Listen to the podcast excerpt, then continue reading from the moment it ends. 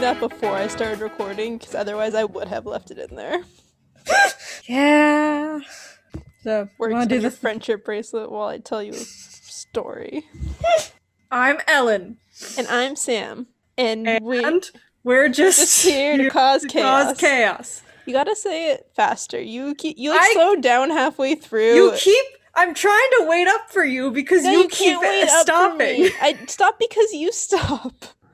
I'm trying to be considerate. And I'm I say it and then you stop and then I feel like I'm supposed to stop. Okay, we're gonna work on this. One Uh, week it'll work out. Okay. Yeah. So today's story I really wanted to do as our like last story of Pride Month. And then I looked at a calendar. And did you know there are five Tuesdays in June? How dare they? Right?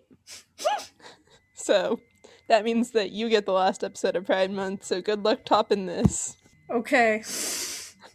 I feel like we're like on slightly different levels today. It's fine. Maybe. Okay. So, are you ready for the story of S- Sappho? I do need to learn the story of Sappho because I am woefully uninformed about her. I would also like to start off by saying all the names in this are ancient Greek, and while I looked up some pronunciations, last week I mispronounced anarchy, so like there's no hope for me, and we're just gonna let it be. Oh, this is gonna be good. Um, so, also, everything we know about Sappho is not necessarily true Oh, great. because I- she lived like so long ago that all of the sources about her, there are no uh, primary sources about her. Pretty much the best we have are things we can figure out from her writings and a 10th century encyclopedia called the Suda that they wrote in Byzantium. Um, but even the 10th century is about 1500 years after she died. Huh. God, she doesn't even have primary sources. Yeah, so we are going to talk about a lot of theories about her life. Um, what is more or less accepted as the truth, and what is more or less accepted as um, homophobia and er- erasure. So that should be fun. Oh.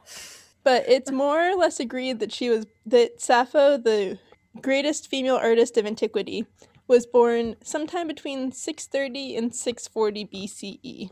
So, not a good time for women. I mean, actually, Oh. ancient Greece, as far like not a great place for women. If you, I've read a lot of mythology. Women don't come out great, but like better than a lot of what comes after. Definitely not as good as now, but like better than like the Middle Ages. I'm assuming you're not talking about Athens because Athens was terrible for women. No, she lived in Lesbos. Of yeah. yeah. Yes, that's the name of an island in Greece. We're gonna we're gonna get there. Um, especially for people who were gay in some way, shape, or form. Ancient Greece was a rather understanding place. I mean, if you read the mythology, like the myth of Hyacinth and things like that, there's a lot of same-sex couples in the mythology. So like it wasn't normal, but wasn't necessarily a big deal. If that makes Right. sense. yeah, I heard there are also like ways to get around it, like the Yeah. virgins of Hestia. Like they were virgins because they weren't married to a man. Yeah. So- There was a lot of stuff like that. Also, back in that time, they believed that trans people were just created by a god who got a little bit too drunk, which I personally love. There's So, a yeah. gender fluid character in one of the stories. There's a lot of gender fluid Greek myth- mythological characters. This guy turns into a seal. Ah, yes. Um it it'll come to me and I'll probably shout it out in like 10 minutes. Great, can't wait to hear it 10 minutes from now. Yeah. but back to Sappho.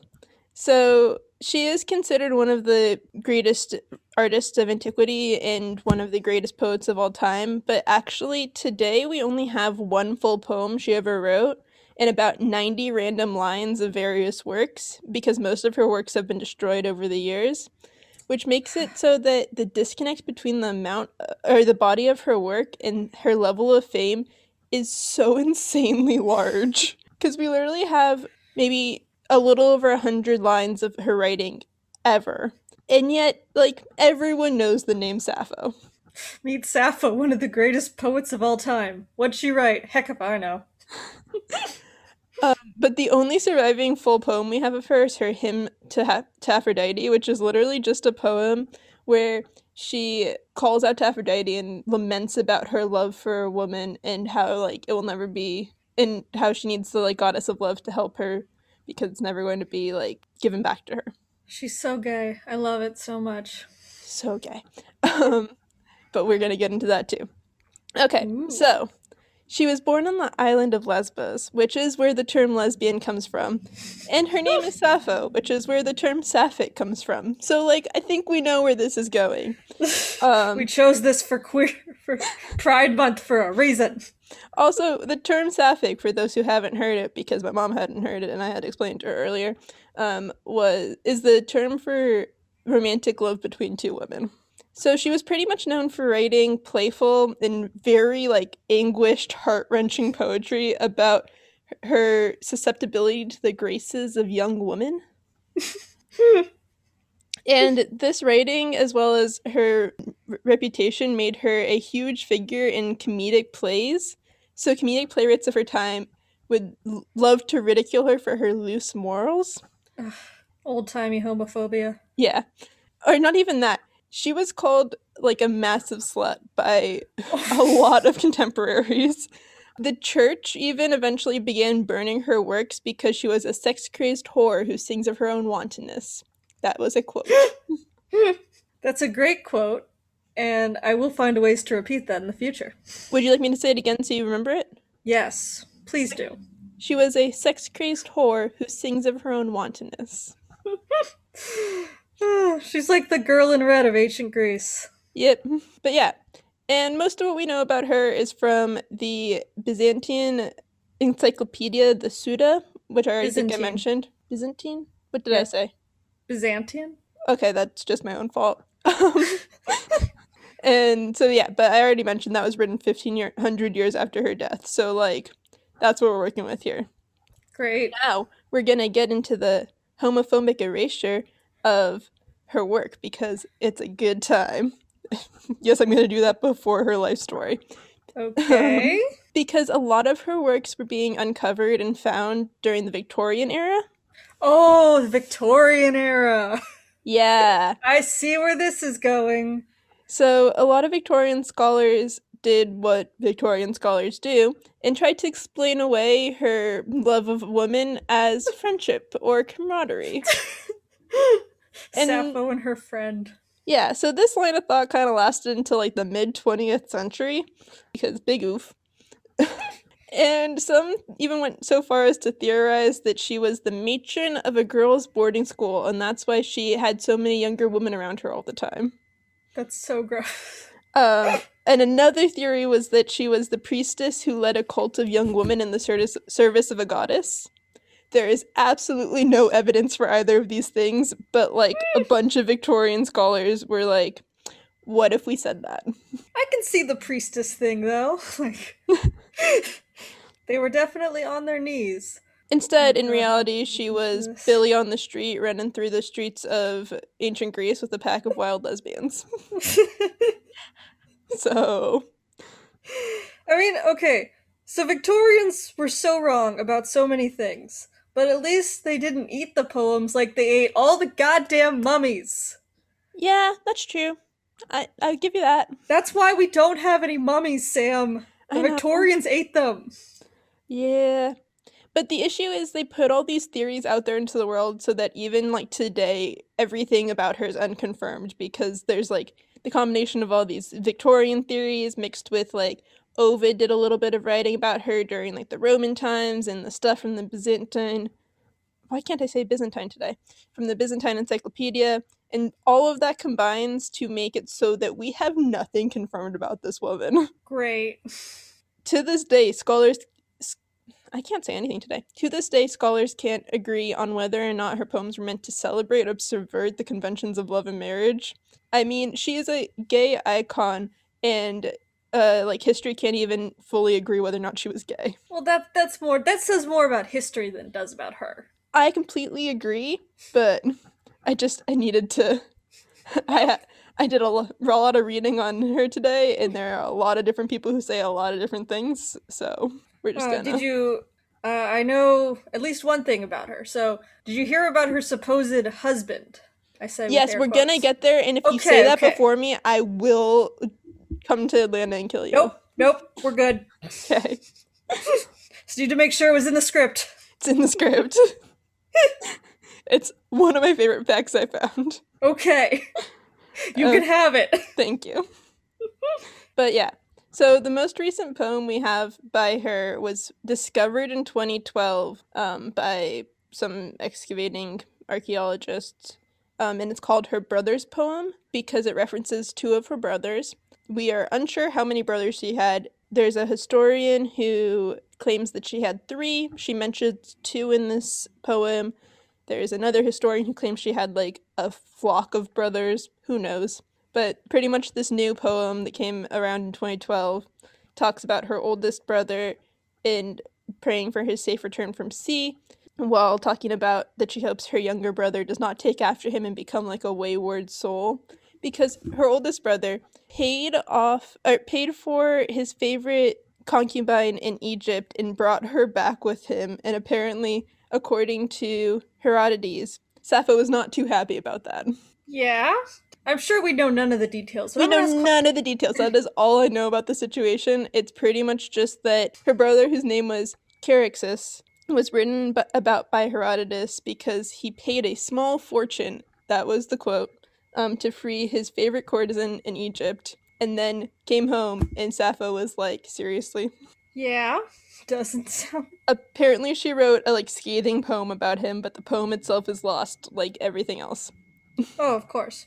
Yeah. Is this like in commentary to that poem or? I think so. It was just Okay. it was in Herodotus's writing, and I thought it was hilarious and needed to include it. That's fair. You know what? While I'm on the subject of her brothers, I'm just going to mention the other one because in her poetry at one point she uh, mentions that he served wine in the town hall of Mytilene, which is a town in Lesbos, where she spent most of her life. And that was a position reserved for sons of the best family. So, because of this, it is believed that she was an aristocrat. Oh, Yeah. And that's all I got for you on her brothers. sorry. The only when you said served wine, the only thing I could think about was the mythology story where Zeus had a twink that was the cupbearer or whatever. Ah, yes, that's a great story. Classic.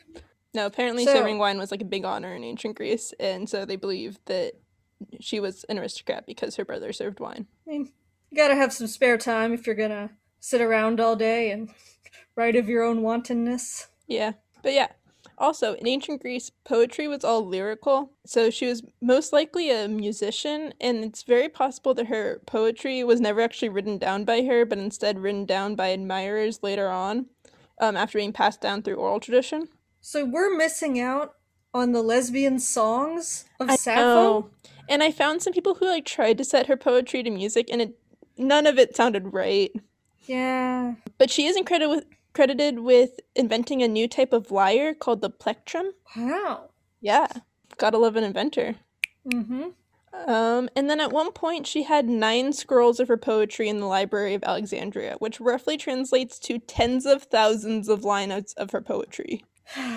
Too bad it burned down. Yeah, Still in, upset about that, by the way. in 391 BC, the Library of Alexandria was burnt down by Christian zealots, and it took all of her work with it. That is the only complete collection that was ever made. Ugh, Christians.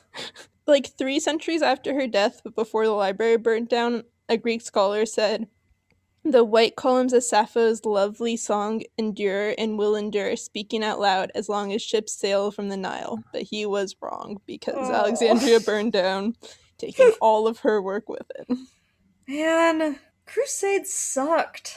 Yeah. But by the Middle Ages, most of her work was gone to fire, flood, neglect, bookworms, and the church. Um, also, she wrote in a language called Aeolic, which was more or less abandoned, highly diminishing the demand for her work, um, which meant that people weren't reprinting it anymore. Uh, also, a Byzantine squa- scholar, wow, two words I'm having trouble pronouncing in a row today, um, said that Sappho's lyrics and songs were trashed by translation in time. That's probably fair. Yeah. Although notice how we have all of the metamorphosis metamorphosis book because that was written by a man. Yeah. Patriarchy. I mean, she is considered the contemporary of Homer. Like ancient Greece called Homer the poet, and they referred to her as the poetess. So she was more or less considered the female Homer. And think about how much Homer we have already, and how little Sappho we have in comparison. Hate the patriarchy. But Plato himself, who famously said that poetry had no place in an ideal state, used to call Sappho the tenth muse. High praise from Plato, considering Right? he hated pretty much everyone. He hated everyone, and he was like, What do you mean there's nine muses? There's ten. Have you met Sappho? Also, make me a philosopher king. Bye. I'm gonna go wrestle someone. yeah, literally, this man hated everything, but was like super into Sappho poetry. um, also, the Library of Alexandria enshrined her in their canon of nine lyric geniuses. She was the only woman. Sounds about right. Yeah. So she was epic. Two different town and towns in Lesbos claim to be her birthplace. Neither are confirmed. However, she is she definitely lived most of her life in the capital, Mytilene. So that's what we know on again, nothing about her life is confirmed, hence I can't tell you where she was born. Where is Lesbos? It's a Greek island right across the strait from Turkey. Can we go there? Yes. Okay. I don't third know. Option. Third option on our Patreon. it goes: give us stuff to buy a blanket fort. Give us money to buy knives. We're going to Greece. yeah, you know what? That sounds about right.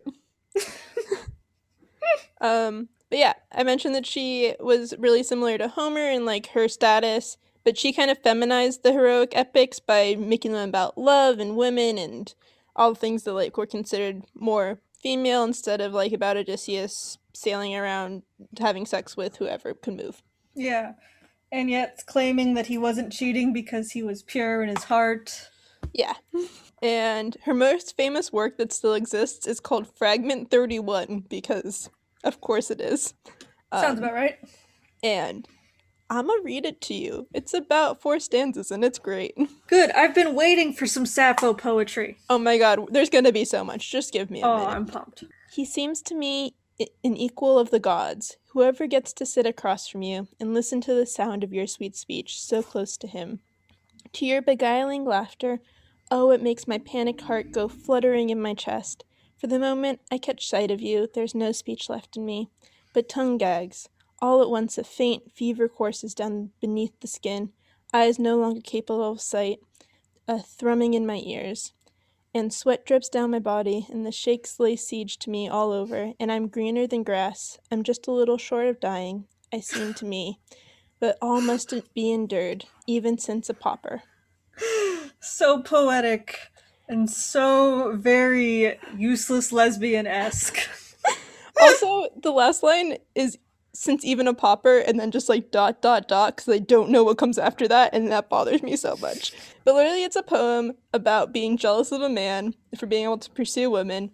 And what I really liked about that one was that it details the beauty of the woman, not necessarily by describing her, but describing her effect on the beholder, which I thought was awesome. Yeah, that's fair. It's like a.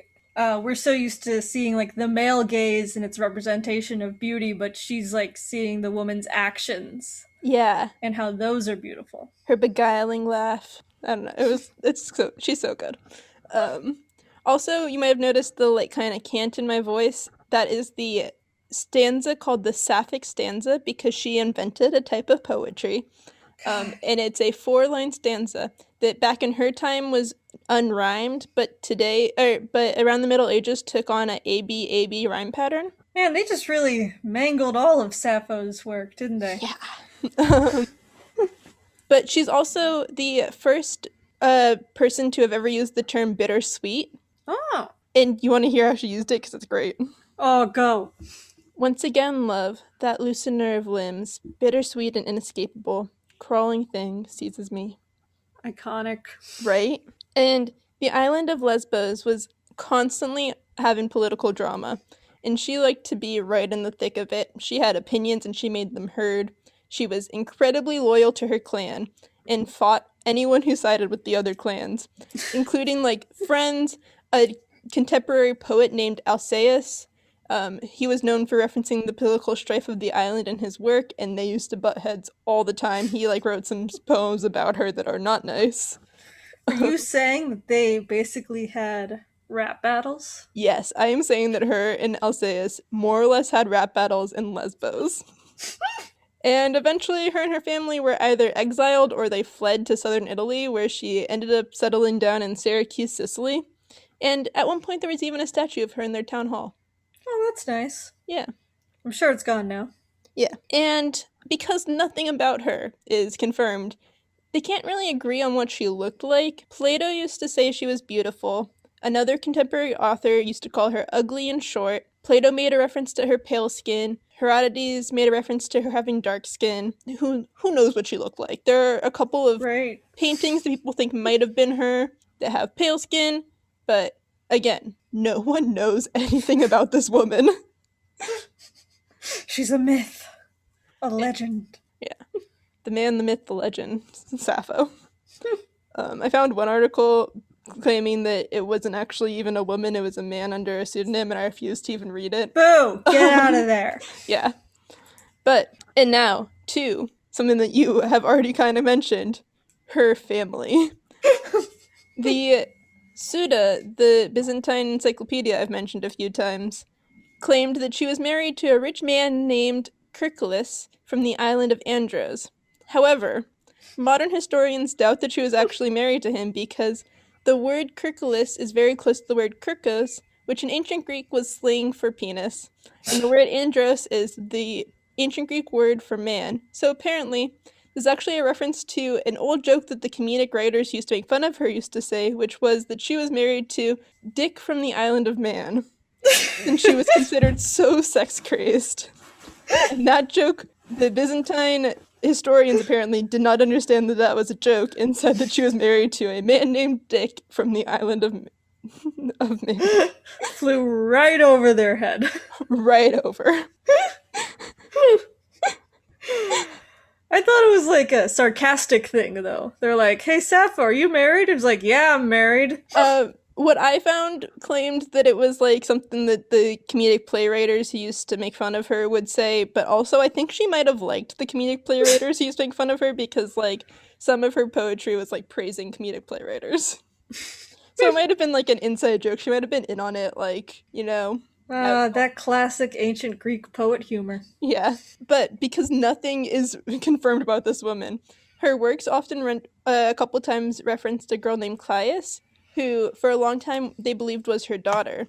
But the word they translated as daughter actually could mean child or slave, so it's unsure if she was ever actually a mother. Is it like that thing where there was like beloved and beloved racial relationship in ancient Greece? Kind of, I think. They're not entirely sure. All we know about her is she was referenced twice in her writing, and one of the times she was referenced as a word that could either mean daughter, child, or slave. Cool. Herodotus mentions her having three brothers. She mentions two of them in her writing. Who knows how many she had? At least two. That's what we got for you. and the Suda also refers to her having three female companions in a disgraceful friendship. Uh, these women were named Atthis, Telesippa, and Megara. There's so many quotable moments. yeah, you know, those disgraceful friendships. Sappho and her disgraceful friend. Yeah, so she in her work she references six friends. The Suda refers to those three as her disgraceful friendships. But this is also possibly just an educated guess from her poetry because they are referenced there. No one's really sure why these three are singled out. You know, she probably had many disgraceful friends. Many more than these three. Even her sexuality, which is what we all kind of know her for, is a hotly debated question by historians. Ancient Greek pop culture often referred to her as pretty much a sexual predator for men, and the term lesbian in ancient Greece actually didn't refer to women loving women, it referred to women giving men a blowjob. Oh, I don't like that as much. No, the term lesbiazin translated directly to someone from Lesbos and meant to give a blowjob. Huh. yeah. So there's that. But Sappho was the reason that the term kind of slowly transitioned to being woman loving another woman. And so it's believed that that was her doing. Or honestly, maybe she was the men were just so surprised by a woman who had sexuality. They're like, she must be a predator. Yeah, that's very possible. Um, this was ancient Greece. Um, it was believed that she had a famous relationship with a much younger boatman named Phaon, who she reportedly jumped off a cliff when he, she couldn't handle that her love was unrequited. However, the story is from Ovid, who also claimed that she personally renounced her uh, previous sexual deviances and was really looking to give her story a moral that unfettered passion has consequences. So we believe nothing he said and he sucks. yeah, sounds like Ovid is lying and homophobic. Yeah, and no other historian claims that the jumping off a cliff thing happened. However, everyone cites it because Ovid was like an ancient Roman historian, so he's like as close to a primary source as we honestly get, but no one actually believes that. Boo. Ovid's just dramatic. Yeah. Oh, you're like this. Monique Wittig and Sandy Zieg wrote a book called Lesbian People Material for a Dictionary in 1979. And to honor Sappho's central place in the canon of female homosexuality, they dedicated an entire page right in the middle of the book to her, but they left it completely blank because nothing about her is confirmed. Same energy as like empty paintings in the Louvre. Yeah. Like we there should be an artwork here, but we can't find it. Pretty much. Most people agree that the most natural reading of her poetry suggests that she had deeply personal expressions of homoerotic love, but like there's just so much clogging up her canon because of all that Victorian crap that like no one's entirely sure anymore. Ugh. God, I we could spend an entire episode complaining about the Victorians. I mean, yeah, we probably will spend multiple episodes complaining about the Victorians because this is a history podcast. It's true. Doesn't everyone just hate the Victorians? I mean, but they were fascinating historically, like one of my favorite time periods to read about. Yeah, they were fascinating because they were so messed up. Yeah. Oh, but fun fact. Uh, she was believed to have invented the lyric I, which is like the idea of a first person speaker who is an emotional stand in for the reader. So, like, Oh, yeah, so she's the inventor of first person perspective. pretty much. Huh, that's weird. Right? I also am not the biggest fan of that, so. Well, still impressive that she invented it, even if you Yes. don't like it. Good job, Sappho. I have no hate for it because, like, the entire first Percy Jackson series was written in first person, but oh god, you're right. I think it depends on like like how it's written Fair. because if it's like assuming if it's trying to say like I as in me, I'm like I didn't do anything. oh, yeah, I like- agree. I don't yeah. like insert reader. Yeah, if it's like hi, my name is Percy, I did this, then I'm like, "Oh, you go, Percy." Uh, yeah, that's fair. I agree with that. But yeah, so we know she died in approximately 570 BCE in Sicily. How she died is unconfirmed because we do not believe the story of her jumping off a cliff because the man didn't love her. What if it was a Um, woman who didn't love her? Then I will accept that she jumped off a cliff, but we have no proof that she jumped off a cliff. However, we know that she lived to at least middle age, and you want to know why? Why do we know this? Because she wrote a poem that I have here that is beautiful. That you'll see why it shows that she lived to middle age. I think I see where this is going. I bring the beautiful gifts of the violet muses, girls, and I love that song lover, the sweet tone lyre. My skin was delicate before, but now old age claims it. My hair turned from black to white. My spirit has grown heavy, knees buckle, that once could dance light as fawns. I often groan, but what can I do? Impossible for humans not to age, for they say that rosy-armed dawn, in love, went to the ends of the earth holding Tithonus beautiful and young, but in time, gray, old age seized even him with an immortal wife. I'll be honest, I thought this was going to be about menopause. No, she just talked about her hair going gray and her knees getting crinkly, and the ancient Greek myth of the goddess of dawn try, uh, begging to have her love made immortal, but she didn't beg for him to have immortal youth, just immortality. Yeah, yeah. So he ended up getting like old and gray and withered and being in love with like Dawn, who's a youth goddess. Yeah, and sometimes he turns into a grasshopper. That's how old he gets. Yeah. Good times. Good times. But no, she just wrote a poem about old age, so people think that she lived till at least to like middle age. That makes sense. Okay. Yeah. And now we have hit the end of her life, which means I just have quotes. oh no, not the quote wall. Are you ready for this? Give me the Because she is quotes. a poet whose entire body of work now is just a bunch of fragments. okay. You may forget, but let me tell you this. Someone in some future time will think of us. And she was right because she is now an icon. That is the same energy as those uh, letters from like World War II between the gay soldiers, where they're like, you know, someday this is gonna be okay, and people will read about this. It really does. I mean, her name is literally synonymous for like being lesbian now. So, um, more quotes because she's amazing. You came, I yearned for you, and you cooled my senses that burned with desire. Ooh, Right? Love shook my senses like wind crashing on mountain oaks. beautiful. Thank you. Maidenhood, my maidenhood, where have you gone, leaving me behind? Never again will I come to you, never again. Which kind of makes me think that at least at one point she hooked up with a man because back in that time, as you said, because of the like virgins of Hestia, virginity was very much tied to heterosexual sex. hmm Those are my quotes. It's my turn for my hyperfixation. Oh, it is. Yes, so that's typically how this works, Sam. Okay. I mean, are you gonna be able to beat running through the streets of Greece with a wet pack of wild lesbians? Because I don't think so. I mean, probably not, because I've been told I should make my hyperfixations less depressing. I didn't say less depressing. I just said I just said don't do the police again. Honestly.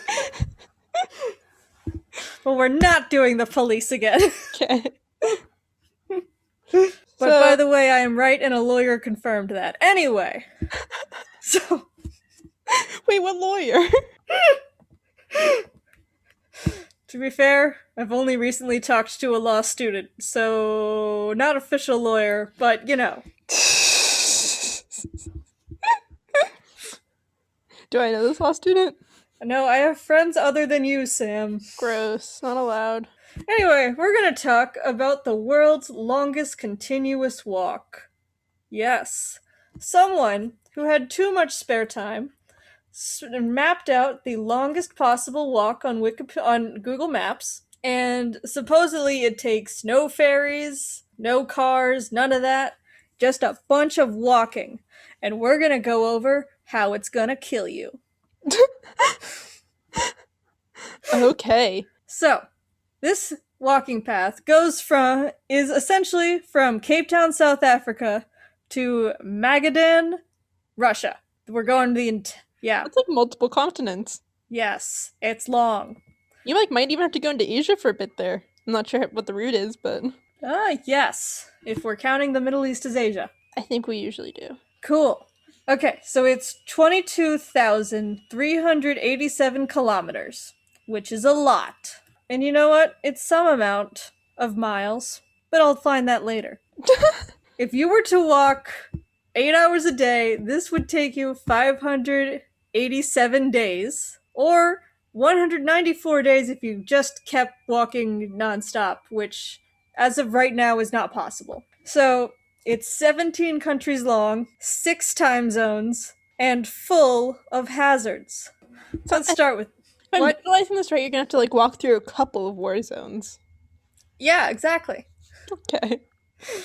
So you start in Cape Town, South Africa, and then you go north from Bots- through Botswana, Zimbabwe, Zambia, Tan- Tan- Tan- Tanzania, Tanzania? Tanzania. If you can mess up Byzantine, I can mess up that. so, and while you're doing that, you're going to run into, you know, every vicious animal of Africa. Uh, what do they got there? I don't know. Lions. Definitely some crocodiles. Lions and tigers and bears. Oh my. Exactly. Oh my. And so if that doesn't get you, uh good job. So then you're going to continue on your way, uh, and you'll get to you'll go up through Mozambique and Zambia, and this will get you up to Uganda, and then you enter South Sudan, which, as you have noted, is a war zone right now. it's one of the most dangerous countries in the world. Uh, with and it's full of armed conflict, robberies, and just crime. So then you keep going somehow, and you have to somehow get to from Sudan to Egypt. Now, I've checked. I'm like 80% sure that there's currently only one road that goes between the border of Sudan to Egypt. And I got a feeling it's got like 10 checkpoints on it. Yeah, I don't think they would just let you walk across. So you may have to get creative and, uh, I don't know, just hoof it across the Sahara. So then. Yeah, because the- that won't kill you. Yeah, so the Sahara might kill you next. So, you know, have fun. From there, you have to walk all the way up to the Sinai Peninsula so you can go around it because we're not taking ferries. Okay? So we have to go across the one bridge that goes over, like, what, the Red Sea? so, Uh, Yes. you keep going. Then you're going to enter Jordan. You briefly go to Israel. Uh, so, you know, those regions are currently having a good time right now.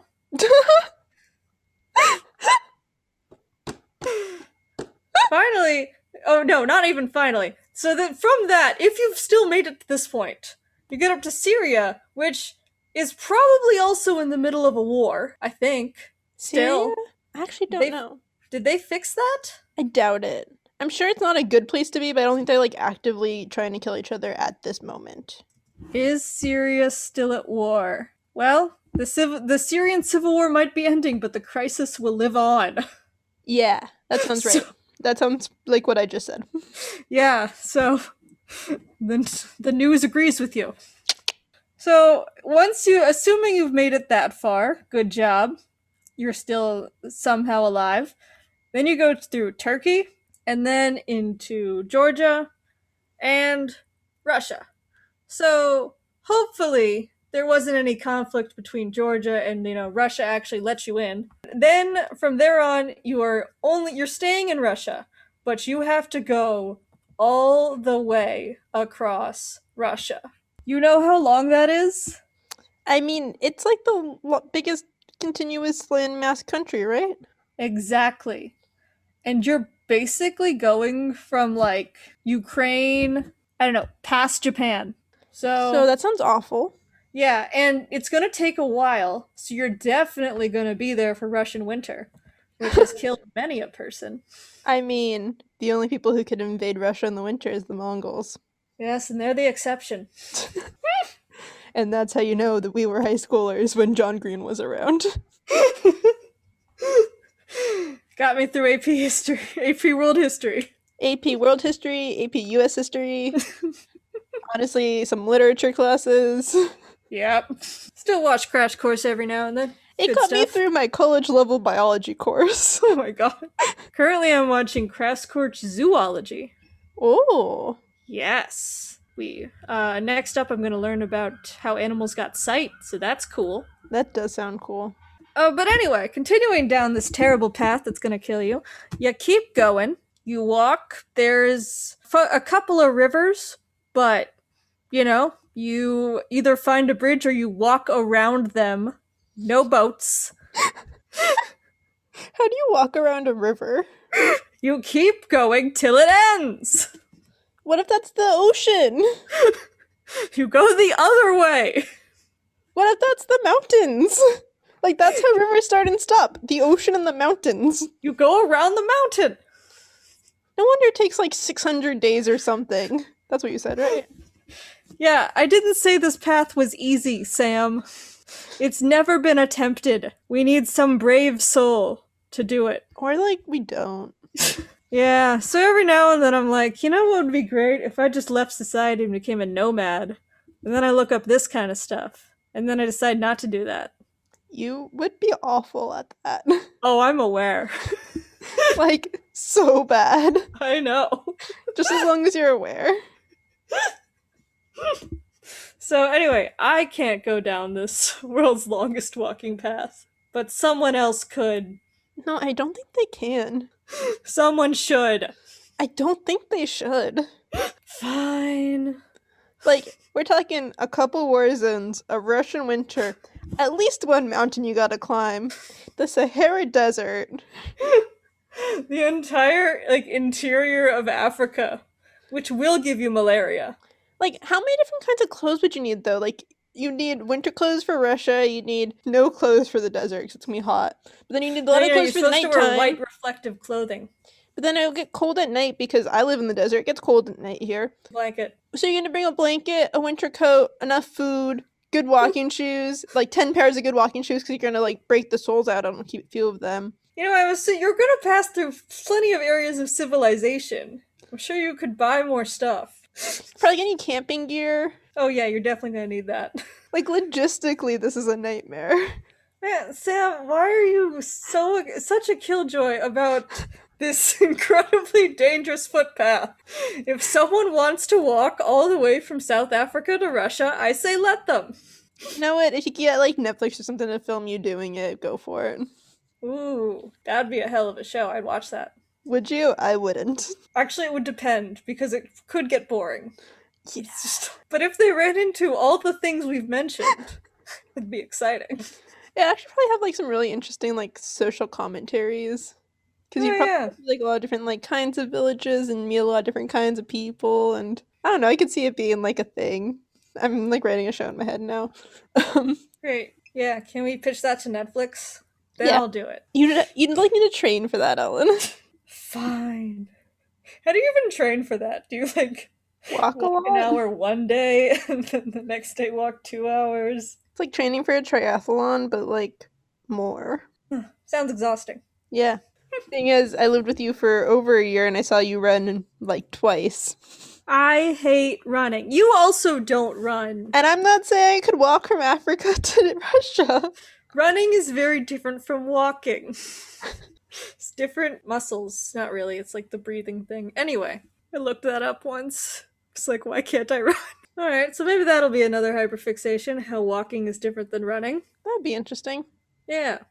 And not depressing, like what to do in a nuclear apocalypse. Which actually would be interesting. Yeah. Next week. Okay. Well, next week's mine, so it'll probably be something lighthearted. Boo.